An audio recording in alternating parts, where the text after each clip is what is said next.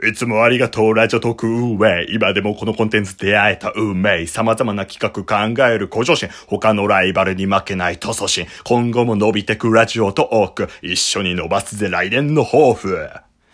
白黒ハンガーのちょっと隙間に放送局。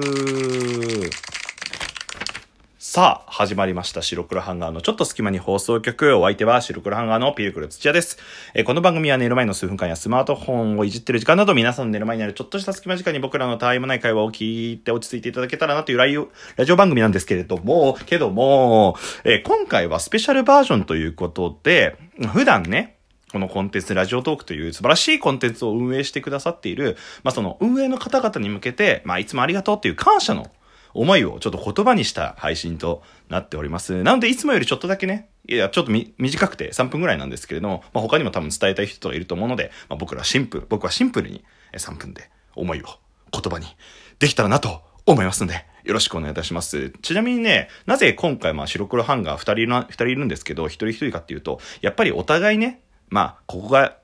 ありがとうっていう思うポイントは多分違ったりとかするので、あえて、まあ、お互い一人ずつね、まあ普段のこうお世話になってるから配信しようっていうことで個人会となっております。ちなみにこちらはピルクルバージョンとなっておりますので、もう片方のベベバージョンも、あの彼の熱い思いが聞けるんじゃないかなということで、そっちも聞いていただけたらなと思います。はい。まあ本当に、このラジオトークというコンテンツに出会えて、僕はまず、あの、本当に幸せだなっていうことを、思っております。まあ昔からね、僕自身がラジオ、まあインターネットラジオだったり、普通のラジオだったりを聞いたりとかして、まあラジオっていうものにすごく影響を受けてきたもので、まああの、大学生時代にもその友達とラジオごっこやったりとか、まあベベと昔もネットラジオ配信したりとかっていう風に、まあいつかそういうラジオ番組とかやりたいなと思ってたことで、ただ、やっぱりまあラジオってなると、こうパソコンが必要だったり、マイクが必要だったりって、結構費用がかかって、あんまりね、せっかく気持ちはあるのに出せないなっていうのは多かったと思うんですよ。なので、このラジオトークっていうね、もうワンタップですぐに配信できるっていうのは、もう素晴らしいコンテンツだな、まさに運命的に出会えたコンテンツなのかなって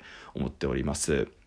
加えてね、あの、運営の方々もすごく、まあ、気さくで、まあ、例えばトークバーだったりとか、結構前になっちゃうんですけど、ラジオパークとか、まあ、白黒ハンガーで遊びに行った時も、まあ、結構、運営の井上さんなんかも代表ですよ。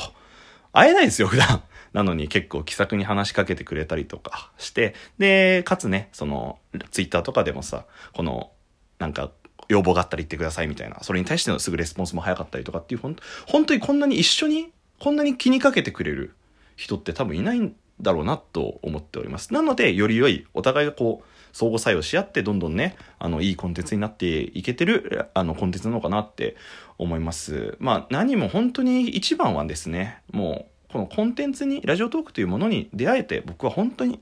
幸せだなって思っております。あの、結構前の、なんだっけ、エピソードトークで話したと思うんですけれども、まあ僕ちょっといろいろあって夢を諦めたりとか、まあラジオというものでちょっと夢を見ていた時期があったりとかして、ただそれを自分自身で終止符を打ったりとかしたんですけれども、まあ今回このラジオトークっていうものに出会えて、もう一回、あもう頑張ってみようかな、夢を見てもいいのかなって思って夢を見させてくれたものなんですね。なのでそういう意味で本当に僕のまあ、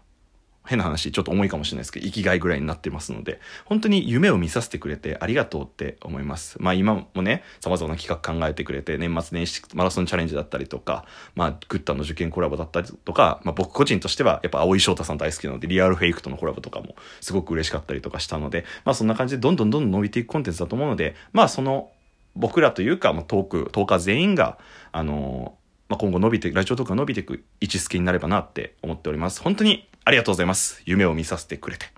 はい。えー以上になります。本当にありがとうございます。お相手は白黒のピルクル土屋でした。